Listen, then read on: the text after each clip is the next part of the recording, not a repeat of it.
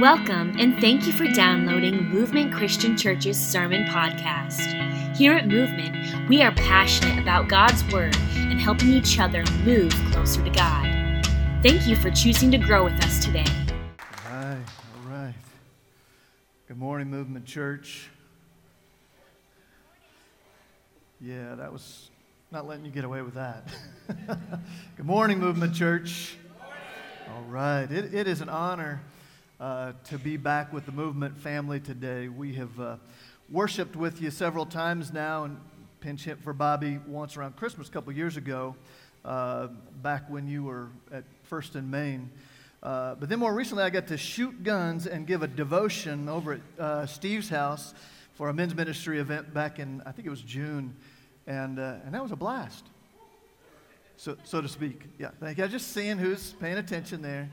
Uh, and, and, I got a really good uh, sermon illustration. I don't know, have you used that about life on? T- oh, all right. So I won't. I, I, mean, that's yours, man, and I and I give you credit for it. Uh, so so Bobby's, you know, uh, setting the sights on his rifle as as we're doing this target shooting, and he has to walk up to the target, see if he's hitting the bullseye, and come back and setting his sights. I'm like, man, that's that's that's like life, right? You got to set your sights on Jesus, live life on target. That way you can have the peace of Christ in your life. Otherwise, the turmoil in this world will eat you up. So, so that's a, uh, feel free. I mean, that's, a, that's good stuff, man. It's good material. That's a whole sermon. So, as Bobby said, I'm with Waypoint Church Partners. We are grateful to be partners with Movement Church to help new churches get started, to come alongside established churches. So we, we've been supporters and fans of Movement Church from the very beginning and now working together uh, as partners. In, uh, in January of 2021, a new church launched just north of Charlotte that's doing well and growing and reaching and serving its community. Uh, you all might know about Canvas Church with Kevin McNeil in Goldsboro. In fact, Bobby and I served together on Kevin's oversight team, and they're coming up on their uh, first birthday, September 11, and they're doing great. It's awesome. Uh, over 20 baptisms uh, so far and serving their community well. I, I, actually preached for Kevin two Sundays ago, and they, they've been averaging right around 100. But the Sunday that I preached for them, they had 127. Now, I know that had nothing to do with me, but it, I was tempted, right, to do a little preacher trash talk. You know, hey, Kevin, you all are doing a great job hitting the hundreds, you know. But I noticed the Sunday I was there, it hit 127. And I'm glad I didn't say anything because Last Sunday they had 148, so that, that made me look really bad. So, uh, Journey Church launched in March in Virginia Beach, uh, meeting in a skate rink, and have already been averaging about one baptism a week so far. So, skate rink, you know, they, there's always there's always options, right? Um, over in Holly Springs, Lake Springs Christian Church will be launching September 11th. So we're excited to be partnering with them. Uh, our partnership with Movement and Canvas and these other churches are helping make that happen.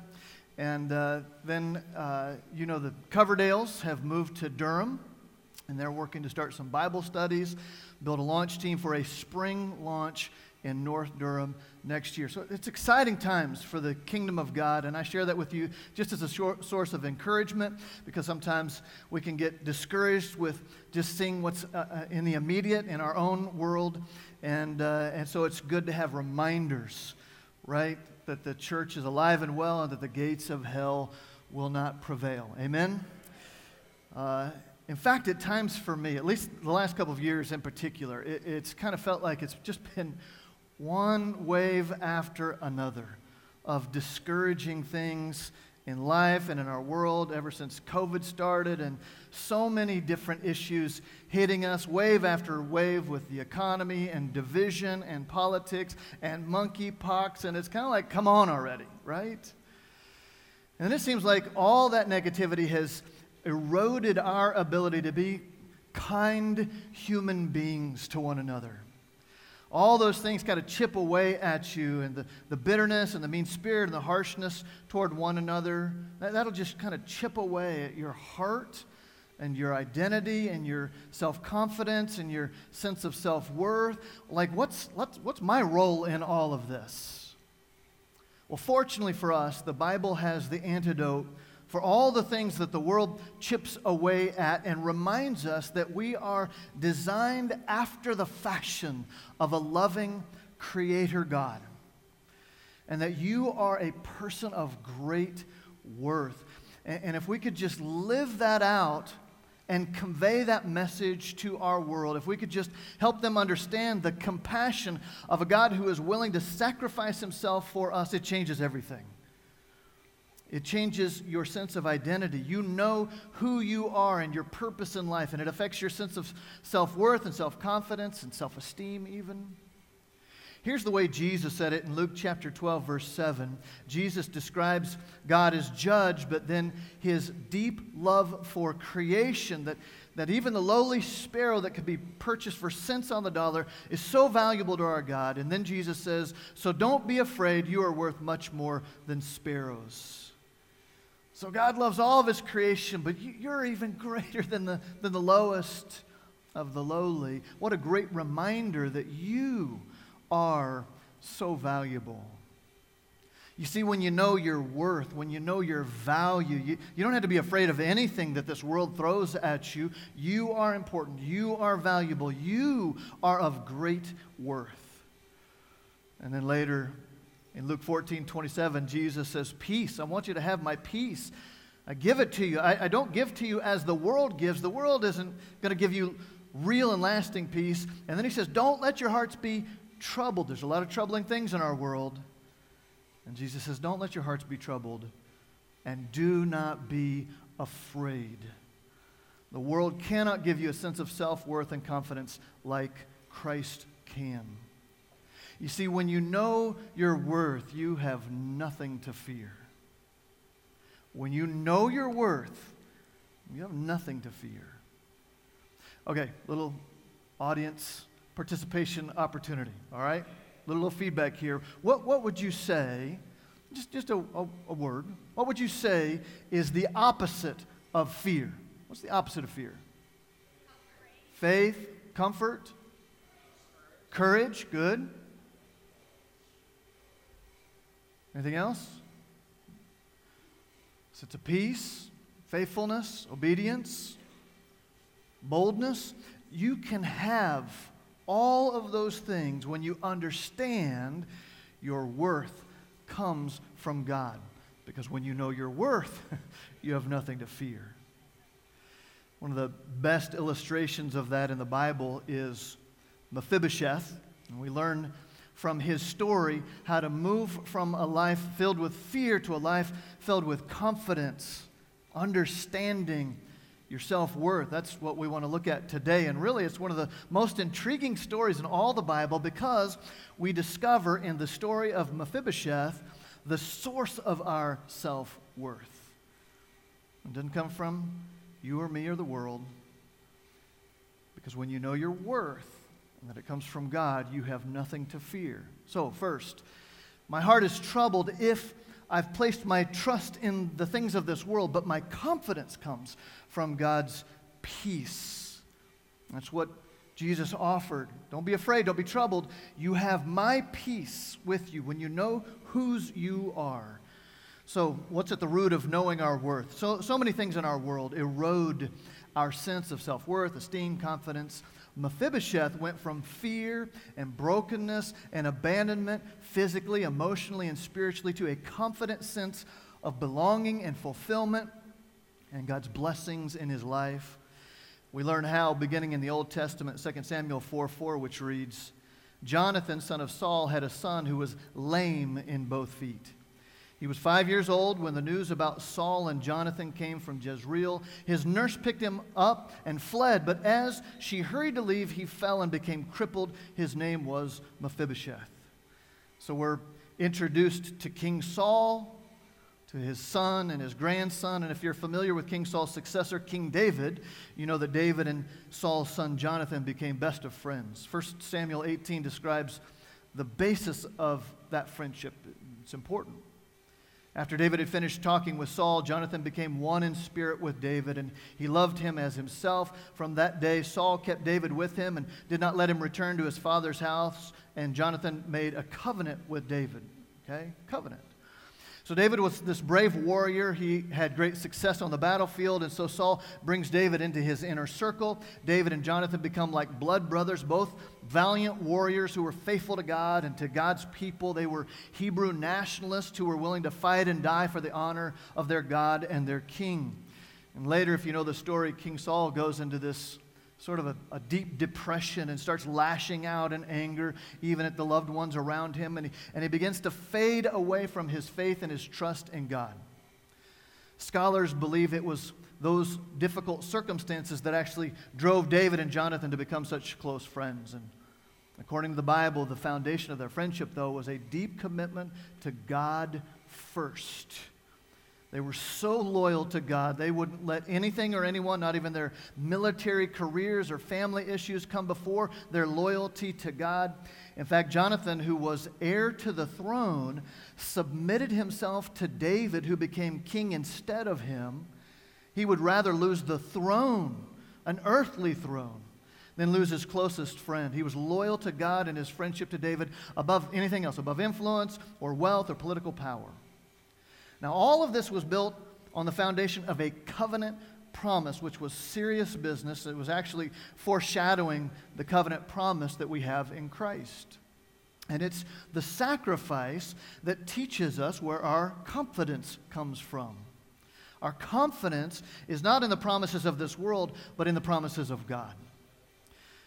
Because when you know your worth, you have nothing to fear. The act of making that kind of covenant in that day involved animal sacrifice to, to signify the severity of this agreement. So, the, the kind of PG version of this is they would, they would take an animal and lay down on the ground and, and they would divide it so that there was a narrow, stained walking path in between. And, and those making the covenant promise would, would then walk in between along the, the stained path, which meant if I break this oath, may the same thing that happened to this animal happen to me.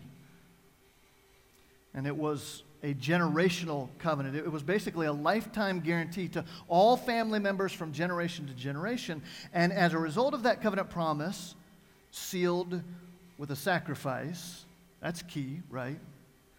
Jonathan said to David, 1 Samuel 20, 42, go in peace. There's that word again. Go in peace for we have sworn friendship with each other in the name of the Lord, saying, The Lord is witness between you and me, and between your descendants and my descendants forever. And so, this is the, the background information in order to understand Mephibosheth. This, this was a serious, binding, generational covenant promise sealed with a sacrifice. Serious business. But there was a problem. When David's kingdom was established, Saul's kingdom falls. There are serious implications for a defeated kingdom. This means that Mephibosheth is now heir to a fallen prince. Hold on to that. Heir to a fallen prince. Can you see why that might be pretty serious? What happened in those days to the remaining descendants of an enemy king? They, they might pose a threat, right? There could be an uprising from a family member of the former king. So, any family member of a fallen king was essentially under a death sentence. Any king in David's day would have done the same thing. They would have done everything to prevent treason at the hand of any descendant who might threaten the throne. In fact, it was considered a righteous purging, if you will. And that was certainly the case for every member of King Saul's family. Every single one of them was wiped out after David became king, except one got away. It was a secret evacuation by a quick thinking nursemaid who grabbed the king's grandson and ran away, but during the escape, she fell and Mephibosheth became crippled for life. Years later, 2 Samuel 9 records what appears to be King David remembering his covenant promise. David asked, Is there anyone still left of the house of Saul to whom I can show kindness for Jonathan's sake? Now there was a servant of Saul's household named Ziba. They called him to appear before David. And the king said to him, Are you Ziba, your servant? He replied. The king asked, Is there no one still left of the house of Saul to whom I can show God's kindness? And Ziba answered the king, There is still a son of Jonathan. He is crippled in both feet. I think that's interesting how that gets recorded. Mephibosheth is known not for his personality or his intellect or his influence, his good looks. He's known as the one who's crippled in both feet. Now, there's a, there's a well practiced trick that police officers will use to create a sting operation. Have you ever heard of this? They'll, they'll do this to trap criminals who are in hiding. And what they'll do is they'll place an ad in the newspaper where they believe the criminal might be in hiding, and, and they create a fake announcement that describes how the criminal has just won the lottery. And then it describes where to go pick up their prize, and when they show up, the police nab them. Now, King David sends a servant of Saul's household, Ziba, to find and bring back Mephibosheth. Now, if I'm Mephibosheth, why would I not think that's a trap intended to wipe out the entire line of Saul. Can you imagine how that conversation might have gone down? Mephibosheth is sitting on the mat in the corner of his hut, the Bible says. His young son Micah is nearby, so we know that he's old enough to have children now. And, and Ziba walks in and announces Hey, King David wants to see you. Can you imagine the, the haunting memories that must have raced back into his mind about his dangerous escape and becoming crippled and the nightmares of being tracked down by the enemy of his grandfather to finish the job of completely destroying the descendants of Saul? Now, fortunately for Mephibosheth, King David's desire was legitimate to find a descendant of Jonathan in order to show God's kindness. So, we come to this really fascinating part of the story David sends for Mephibosheth, and, and we learn a little bit about his circumstances, all right, the setting. 2 Samuel 9 5 reads So King David had him brought from Lodabar. And that's loaded with meaning. The Hebrew word Lodabar is translated without a pasture or outside the fold, meaning it is a place of isolation. It was a desolate place, a place without hope. He was outside the fold where he was not accepted or included. The, uh, the author of a book called God's Battered Child Journey from Abuse to Leader, April Laurier, writes of Lodabar, saying, When I was five years old, my mother was too obsessed with finding bargains and left me behind. I sat on a bench watching people hurriedly pass in front of me on their way to work or stores. I remember feeling so lost. If only one kind lady would smile at me as she passed by, but no one did. At five years old, I knew what Lodabar felt like. You ended up in Lodabar when you were crushed by the storms of life and believed that life was over for you. Perhaps my love for this story has a great deal to do with being told repeatedly that I was the shame of my pastor father's church.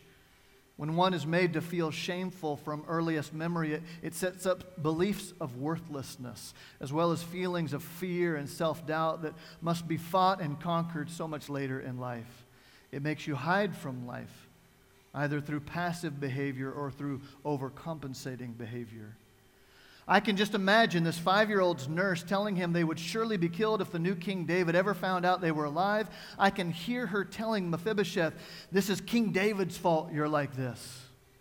You know what would have happened to you after your grandfather died. You, you would have been killed because it was the custom. If I had not run with you, you would be dead. And if I had not been so afraid, I would not have dropped you. It's David's fault. You are crippled, but better crippled than dead. Imagine what must have been going through his mind when Mephibosheth first meets King David. He probably felt like one of those criminals caught in a trap, set by the very one he blamed and perhaps even hated, and now fears for his life. Continuing in 2 Samuel 9, verse 6, we read When Mephibosheth, son of Jonathan, the son of Saul, came to David, he bowed down to pay him honor. And then David says, and I, and I know he raised his voice because there's an exclamation point here. David said, Mephibosheth! Your servant, he replied. Don't be afraid, for I will surely show you kindness for the sake of your father Jonathan. I will restore to you all the land that belonged to your grandfather Saul, and you will always eat at my table. Mephibosheth must have been stunned I mean, he just went from fear and isolation to gaining a family. He just won the lottery. He just went from Lodabar, the land of desolation, and he's heading to the best land in the country. He hears words of restoration, not words of condemnation. All these years of being crippled and abandoned in desolate Lodabar, now he stands before the very one who could sentence him to death. And instead of fear, he hears affirmation. He receives all those things that we described faith and freedom and confidence and courage and belief and strength and boldness and peace, a seat at the king's table for the rest of his life. 2 Samuel 9 8, Mephibosheth bowed down and said, What is your servant that you should notice a dead dog like me? Uh, do you see how he views himself, his self worth? And then the king summoned Ziba, Saul's servant, and said to him, I've given your master's grandson everything that belonged to Saul and his family. That's a lot. You and your son and your servants are to farm the land for him and bring in the crops so that your master's grandson may be provided for. He doesn't even have to work the land. And Mephibosheth, grandson of your master, will always eat at my table. Wow. He, he was a dead dog, crippled, abandoned, ashamed, living in Lodabar, isolated, without hope. And suddenly, as a result of an edict of the king, he now will be in the king's presence, eating the king's feast, living a king's life for the rest of his life. Here's how the story winds down. Verse 11 says So Mephibosheth ate at David's table like one of the king's sons. That's cool. Verse 13, this is, this is interesting. Listen to how the story ends. And Mephibosheth lived in Jerusalem because he always ate at the king's table, and he was crippled in both feet. The end. Mephibosheth had a new home, a new family, a new status. He moved from Lodabar, the place of desolation and hopelessness, to the land of the king, royalty. Here's the rest of what April Laurier wrote about this. Picture Mephibosheth sitting at the king's table. He looks like royalty, he smells like royalty, he speaks like royalty, and with his crippled legs under the king's table, he appears to be royalty to everyone else in the court. Each of us has experienced our own Lodabar. Some are hiding out because of shame or abuse or poverty, but everyone has been to Lodabar. And it is only the benevolent grace of the Almighty King of Kings, Jesus Christ, that can bring us out of hiding. Sometimes the shame we feel or believe is nothing but a lie we have believed. Someone fed us the lie, and for whatever reason we believed it, even those who seem to have everything valued by this fallen world can be lost in Lodabar. They are lost. They need a Savior, a King, who takes the initiative of bringing them out of being lost. And his name is Jesus, the name above all names. And he offers redemption to all residents of Lodabar. King David fulfills his covenant promise to Jonathan and, and takes Mephibosheth out of the land of Lodabar to the place of the king. He becomes royalty. By the way, I think this is so cool. The meaning of the Hebrew name Mephibosheth is exterminator of shame.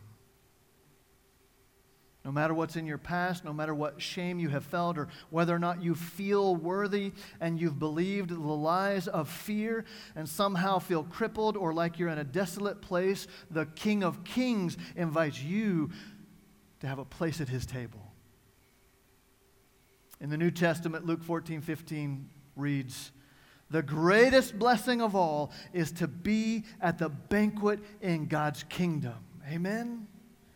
Just like King David did for Mephibosheth, the King of Kings does for us. He keeps his covenant promise. The sacrifice has been made. There's a seat for you at the king's table, a place for you far from Lodabar, far from shame and fear, a place for you to enjoy the banquet in God's kingdom for all of eternity. But the story still concludes Mephibosheth was crippled in both feet. The crippling effect was with him his whole life, but the covenant effect is for eternal life. It removed the fear and the shame and welcomed him to the feast. It made him royalty. We all come to the table crippled somehow. I don't know what that might be for you the crippling effect of fear caused by health scares or the economy or political division, or whether it's some past failure or sin or shame. When fear sets in, remind yourself because of Christ's sacrifice, you have a seat at the table with the King of Kings. And for those who might say, I, I don't need God and, I, and I'll, I'll live how I want to live, listen, you'll remain in the land of Lodabar, bowing down at the throne of a fallen prince. When Christ is king, you have his covenant promise sealed with his blood, stained, sacrificed, where fear is dispelled and past sin and shame is exterminated. And he invites you to feast at the king's table where there is hope and courage and unending blessings from this day forward, a seat at his table for all of eternity through faith in the King of Kings, Jesus Christ. You see, my confidence is not in me or you or anything this world has to offer. The source of my self worth is not myself, but God's covenant. When you know your worth, you have nothing to fear when you know your worth, who you're sitting with, that you're with the king, that you are royalty, you have nothing to fear. Can you imagine what a difference you make in this world when you know your worth? To live without fear, to live knowing you are a valuable child of God. You have a seat at the table in Christ. You're a child of the King. Can you imagine what a difference we can make in our world if we treat each other that way? As people created in the image of God, the, the amount of respect we would demonstrate to one another. Can you imagine what a difference this church will make as you live out God's covenant promise in this community? No matter what you've been through, or how isolated you felt, or what challenges you faced, you can live like a child of the King because when you know your worth, you have nothing to fear. Amen? Let's pray. Dear Heavenly Father, you've demonstrated how much you love us and our great worth by your willingness to step out of heaven, sacrifice yourself for us. And that blood stained sacrifice, as we receive your Son, we live obediently and faithfully you promise a seat at your table. Promise of blessing now and forever, no matter what crippling effect we may have experienced. Your covenant effect promises us worth now and a seat at the banqueting table forever. We thank you for that. In Jesus' name, amen. Thank you for listening to Movement Christian Church's Sermon Podcast. Want to learn more about us? You can do that by visiting our website at movementchristianchurch.com or on our app available on iOS and Android devices under Movement NC.